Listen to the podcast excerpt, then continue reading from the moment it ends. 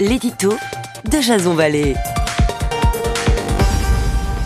Bonjour, nous sommes le 31 mai 2019 et voici le titre de mon éditorial qui s'intitule La polémique facile et une absence de recul. La démission de la journaliste Isabelle Saporta suite aux révélations par Paris Match de sa liaison avec le président du parti écologiste Yannick Jadot n'a pas à susciter le moindre commentaire. De quel droit les réseaux sociaux devenus tribunal populaire depuis le hashtag MeToo peuvent-ils encore imposer leur code de déontologie étant devenu au fil du temps un continuel déversoir de haine? Qu'on se le dise, la neutralité journalistique, ça n'existe pas.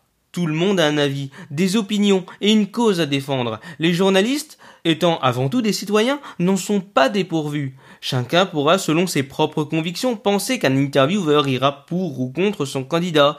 Tout n'est qu'une question de conviction personnelle.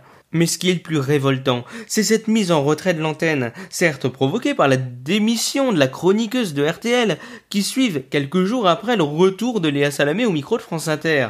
Dans ces deux histoires, ce qui est affligeant, c'est que les réseaux sociaux ont une nouvelle fois dicté leurs lois. Si le public est incapable de conserver un sens critique, quelle que soit la vie privée du journaliste, alors plus que jamais, après la lutte contre les fake news, les médias doivent sensibiliser l'auditeur à développer un esprit d'analyse. Thank.